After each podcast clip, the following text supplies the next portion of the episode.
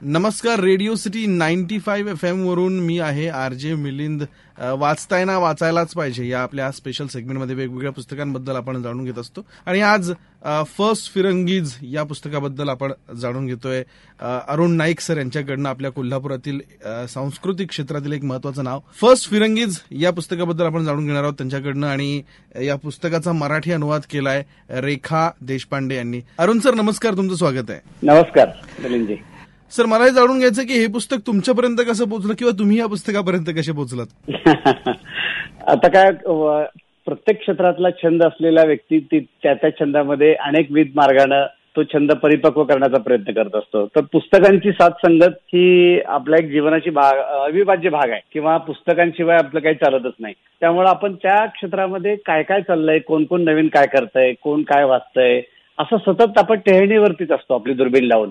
तर आपण वाचतो त्यावेळी अनेक नियतकालिकातनं वर्तमानपत्रातनं किंवा वाचकांच्याकडनं आपल्याला माहिती मिळत असते. मग काही प्रकाशक मित्र पण माझे आहेत. तर ते अरुण जाखडे हे पद्मगंधा प्रकाशनाचे आमचे स्नेही आहेत आणि ते दिल्लीला जी जागतिक पुस्तक जत्रा दरवर्षी भरते जग देशातील सगळ्यात मोठी जत्रा कलकत्ता आणि दिल्ली या दोन ठिकाणी पुस्तकांच्या जत्रा भरतात. तर त्या ग्रंथ महोत्सवात ते एकदा जाऊन आल्यानंतर आमची त्यांची भेट झाली त्यांचा फोन झाला. तर म्हणालो की दिल्लीमध्ये तुम्ही काय अनुभवलं? नवीन काय आलेलं आहे? तर म्हटलं की अनेक पुस्तकं जगभर येत आहेत तर त्यातल्या काही निवडक लोकांना भेटायचं भाग्य मला मिळालं. तर त्यामधली ती एक भेट होती म्हणाले की एक ब्रिटिश लेखक जोनाथन गिल हॅरिस माझ्या स्टॉलवर आमच्या पुस्तकांच्या स्टॉलवर आले होते. आणि त्यांनी आपल्या पुस्तकाचं इंट्रोडक्शन दिलं आणि ते पुस्तक मी घेतलं. आणि त्या दिवशी दिल्लीतल्या त्या रात्री मला वेळ होता मी ते पुस्तक चाललं आणि मला उत्सुक लागलं की आपलं हे पुस्तक वेगळंच आहे. इतिहासाची अनेक पुस्तक आपण वाचतो की किंवा एक टिपिकल इतिहास आपल्याला सगळ्यांना माहीत असतो की जो शक्यतो सण सणावली शके यांनी जास्त भरलेला असतो. तर त्या तपशिलाच्या पलीकडे जाऊन सांस्कृतिक इतिहास सांस्कृतिक परिसर जाणून घेणं आणि इतिहासातल्या अनेक गुढरम्य कथा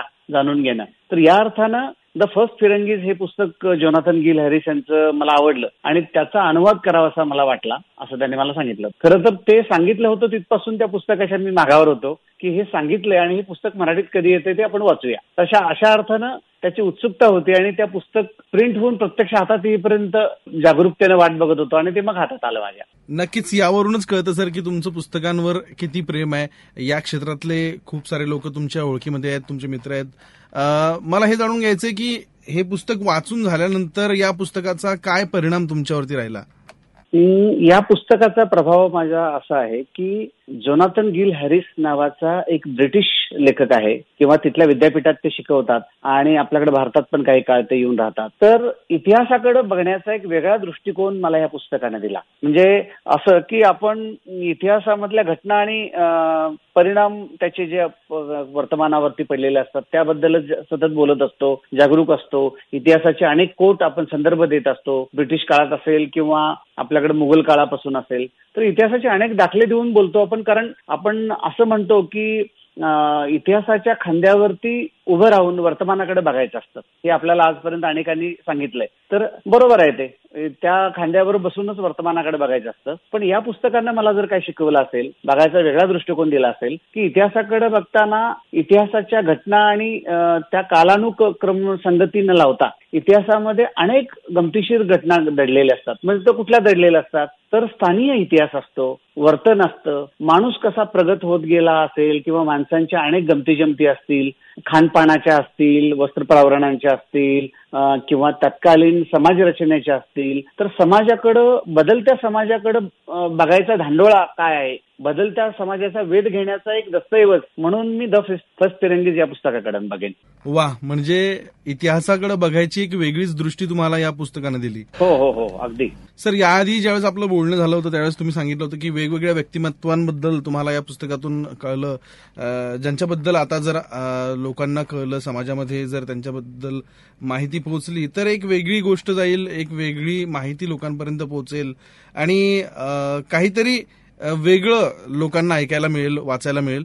सो एखादं उदाहरण तुम्ही सांगू शकता का एखाद्या व्यक्तिमत्वाबद्दलचं? या पुस्तकात साधारणतः या पुस्तकाचं एक प्राथमिक आराखडा मी सांगतो आणि मग उदाहरणाकडे आपण जाऊया. आता हे जे पुस्तक आहे ते साधारणतः चारशे चोवीस सव्वा चारशे पानांचं पुस्तक आहे. मूळ पुस्तकाचा अनुवाद रेखा देशपांडेंनी इतका उत्तम केलाय की हे पुस्तक अनुवादित आहे असं मला कधीच वाचताना वाटत नाही.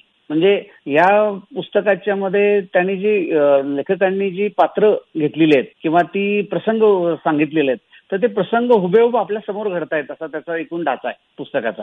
तर ह्या पुस्तकाची आणखीन एक थीम सांगायची ती सांगतो आणि मग उदाहरणाकडे येतो. तर ही थीम अशी आहे की साधारणतः पंधराव्या शतकापासून भारतावरती म्हणजे ब्रिटिशांच्याही अगोदर काळापासून अनेक लोक आपल्याकडच्या हिंदुस्थानवर स्वाऱ्या करत असत किंवा इथल्या वसाहती इथे बसवण बसवण्यासाठी येत असत व्यापारासाठी येत असत. तर अनेक परदेशी लोक भारताच्या भूमीमध्ये वेगळ्या कारणाने निमित्तानं पाय ठेवत असत. तर पूर्वी हा सगळा प्रवास जो आहे तो समुद्र मार्गे व्हायचा. आणि भारतामध्ये ते लोक व्यापारासाठी यायचे किंवा सत्ता संपादन करायसाठी यायचे एखादा एखाद्या इलाक्यामध्ये आपलं बस्तान बसेल का इथे राज्य करता येईल का म्हणून यायचे अनेक प्रसंगाने यायचे. तर त्यातले काहीच मोहिमा यशस्वी ठरल्या. आणि त्यांचं त्यांचं इप्सिस साध्य झालं. तर हिथं येऊन अनेक देशांमधले जे लोक भारतामध्ये आले आणि हिथल्या वातावरणाला ते एकरूप म्हणून राहिले जगले वागले आणि ते भारतीयच झाले. त्यांचं मूळ परदेशी त्यांचं जे जीवनशैली होती ती पूर्ण विसरून गेले आणि भारतीय म्हणूनच इथे जगले तिथल्या वातीशी एकरूप झाले. अशा काही भन्नाट अवलिया माणसांचा हा एक संक्षिप्त जीवनपट आहे या पुस्तकातून मांडलेला. आणि तो जवळजवळ चौदा वेगवेगळ्या प्रकरणांच्या माध्यमातून त्यांनी मांडलाय. तर त्यामध्ये चौदा घटना चौदा प्रसंग वेगवेगळ्या देशातनं आलेले आणि भारतीयत्व ज्यांनी स्वीकारलं इथलं जीवनतत्व अशा काही लोकांच्या घटना आहेत. तर त्यातल्या एका पात्राकडे मी येतो आणि ह्या सगळ्या सत्य ऐतिहासिक घटना आहेत बरं का. त्याला ऐतिहासिक पूर्ण दाखले आहेत. कुठेही कथन शैलीमध्ये करताना त्यात कादंबरी स्वरूप किंवा असं काहीच नाही तर त्यातलं एक मी एक छोटंसं उदाहरण देईन की गार्सिया द ओरता हा नावाचा एक लिप्सनच्या पोर्तुगीजमध्ये राहणारा एक हकीम होता डॉक्टर होता तिथला. स्थानिक. तर ही गोष्ट आहे पंधराशे बावन्न सालची म्हणजे पंधराव्या शतकातली मध्याची आहे. तर त्यावेळी गार्सिया द ओरता हा पोर्तुगालमध्ये तिथं लिप्सनमध्ये काहीतरी हकीमीचं छोटं मोठं काम करायचा. त्याच्यावर नजर गेली मूर्तीज एम्फॉस सुझा. आता हे नाव आहे मुळात पोर्तुगीज नाव आहे त्यामुळे उच्चार त्याचा नीट असा मला करता येत नाही. पण मूर्ती मूर्तीम जो आहे पोर्तुगालमधल्या लिप्सन मधला पोर्तुगालांचा एक अधिकारी होता प्रशासकीय अधिकारी होता. मला गंमत वाटते बघा आपण या इतिहासाकडे वेगळ्या दृष्टिकोनातून बघायला हवं. पंधराव्या शतकामध्ये पोर्तुगालमध्ये तिथल्या प्रशासकांना लोकांना वाटायचं की आपण वेगवेगळ्या देशांमध्ये जाऊन व्यापार करायला पाहिजे सत्ता हस्तगत केली पाहिजे आपली कॉलनी उभारली पाहिजे. त्या देशांमधलं काय माल असेल तो आपल्याकडे आणला पाहिजे किंवा तिथे राज्य केलं पाहिजे. अशी महत्वाकांक्षा त्या काळामध्ये त्यांच्याकडे होती. त्या काळामध्ये अनेक मोहिमा वेगळ्या जगभरात त्यांच्या चालायच्या. व्यापारी मोहिमा होत्या त्या सगळ्या की अनेक देशांवर आक्रमण करायची किंवा व्यापारासाठी जायचं आणि तिथला माल आणायचा आपला माल त्यांना विकायचा शक्य झाल्यास वसाहती उभा करायच्या. तर हा जो पोर्तुगीज प्रशासक आहे ज्याचं नाव मी तुम्हाला सांगितलं की मेर्तिम अँफॉज सुझा नावाचा तर या पोर्तुगीजांना अनेक मोहिमा केलेल्या लोकांना तो भेटला तिथल्या. तर त्याला इंटरेस्ट होता हिंदुस्थानवर आपण हिंदुस्थानात जायचं आणि विशेषतः गोव्यात जायचं. तर गोव्यात का जायचं? तर त्याचं एक कारण मला असं वाटतं की भौगोलिकदृष्ट्या समुद्रमार्गे यायला देशातल्या आपल्या ज्या समुद्र किनाऱ्यावरची सुरक्षित ठिकाणं किंवा आकर्षित ठिकाणं आहेत म्हणजे ज्याच्यामध्ये मुंबई आहे कांडला बंदर असेल गुजरातचं किंवा गोवा असेल तर ह्या सगळ्यांमध्ये त्याला गोव्याचं आकर्षण होतं. गोव्याबद्दलच्या अनेक मोहिमा पोर्तुगीजांनी अनेक लोकांनी केल्या होत्या त्यांना तो भेटला होता. तर त्या मोहिमांचं अपयश काय होतं की बरेच लोक इतक्या मोठा प्रवास समुद्रमार्गे करून देशात आपले यायचे त्यावेळी प्रवासातच जमछाक व्हायची किंवा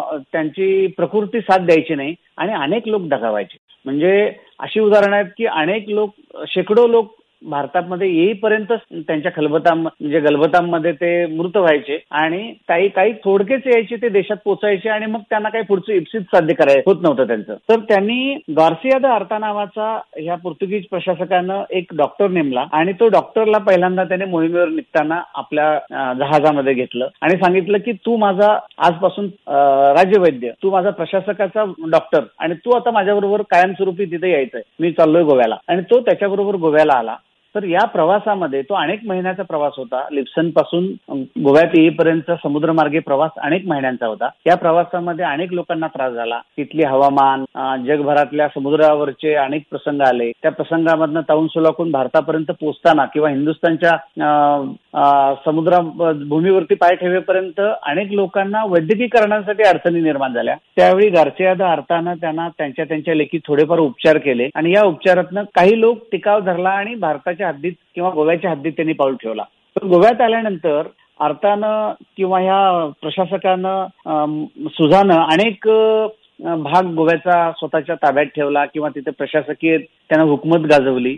तर ही हुकूमत गाजवताना जे लोक तिकडून त्याच्या मायभूमीवरनं पोर्तुगालवरनं येत असत तर त्या लोकांना भारतीय जीवनशैलीप्रमाणे तिथल्या हवामानाप्रमाणे इथल्या आरोग्याच्या दृष्टीनं गोव्याच्या भूमीतले आणि पोर्तुगालच्या भूमीतले दोन्ही जगभरातले एक दोन टोकाची अंतर आहेत. तर इथल्या जीवन पद्धतीचा अभ्यास करून त्यांना अनेक वनस्पती गोव्यातल्या अनेक लोकांना हाकिमांना स्थानिक हाकिमांना भेटून त्यांना उपचार पद्धती शोधून काढली. म्हणजे कॉम्बिनेशन केलं. भारतीय म्हणजे गोवन आणि पोर्तुगेजच्या दोन्ही औषधोपचारांची एक सरमिसळ केली. त्याचा एक अभ्यास केला आणि त्यातनं त्यानं एक स्वतःची उपचार पद्धती काढली. आणि या उपचार पद्धतीनं गोव्यातले अनेक लोक पोर्तुगालचे लोकांना जीवनदान मिळालं.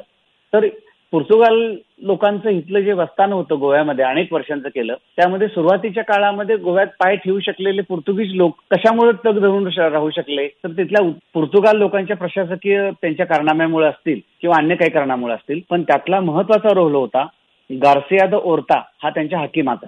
तर या हकीमाच्या स्मरणार्थ तो वारल्यानंतर त्याच्या नावाचं पोर्तुगाल सरकारनं खास नाणं पाडलेलं आहे त्याची मुद्रा असलेलं. आणि हे नाणं हे नाणं आज त्यांच्याकडे प्रचलित आहे किंवा त्या काळामध्ये प्रचलित होतं. तर आता गमतीशीर भाग असा आहे की गार्सिया द अर्ता जो आहे तो पहिल्यांदा आला तो ह्या सुझाच्या निमित्तानं आणि नंतर गोव्यामध्ये तो बराच काळ राहिला. तर सुझा ज्यावेळी पुन्हा परत मायदेशी त्याच्या पोर्तुगालला गेला त्यावेळी सुझा सुझाला तो म्हणाला की तू अर्था आता इथल्या एकरूप झालेल्या आहेस इथल्या मातीची तू इथंच राहा मी जातो. पण दुर्दैवानं काय झालं की अर्था गोव्यात राहिला पण त्याच्या दुसऱ्या प्रशासकांनी त्याला राजवैद्य म्हणून मान्यता दिली नाही. त्यामुळे तो अडचणीत आला सु- त्यामुळे नाईला जाणं त्याला गोवा सोडून गोवा सोडून तो अहमदनगरच्या तिथल्या राजाकडे पण गेला. आणि अहमदनगरच्या राजाकडे जाऊन तिथला राज्यवैद्य झाला. ही त्याची खरी इंटरेस्टिंग गोष्ट आहे. थँक्यू सो मच सर एका नवीन पुस्तकाबद्दल तुमच्याकडनं माहिती झाली आणि नक्कीच अनेक वाचकांना याबद्दलची उत्सुकता आता वाटत असेल त्यांची उत्सुकता वाढली असेल आणि खूप साऱ्या वेगवेगळ्या व्यक्तिमत्वांबद्दल त्यांना जाणून घ्यायला मिळेल. थँक्यू सो मच सर आमच्याशी बोलल्याबद्दल. थँक्यू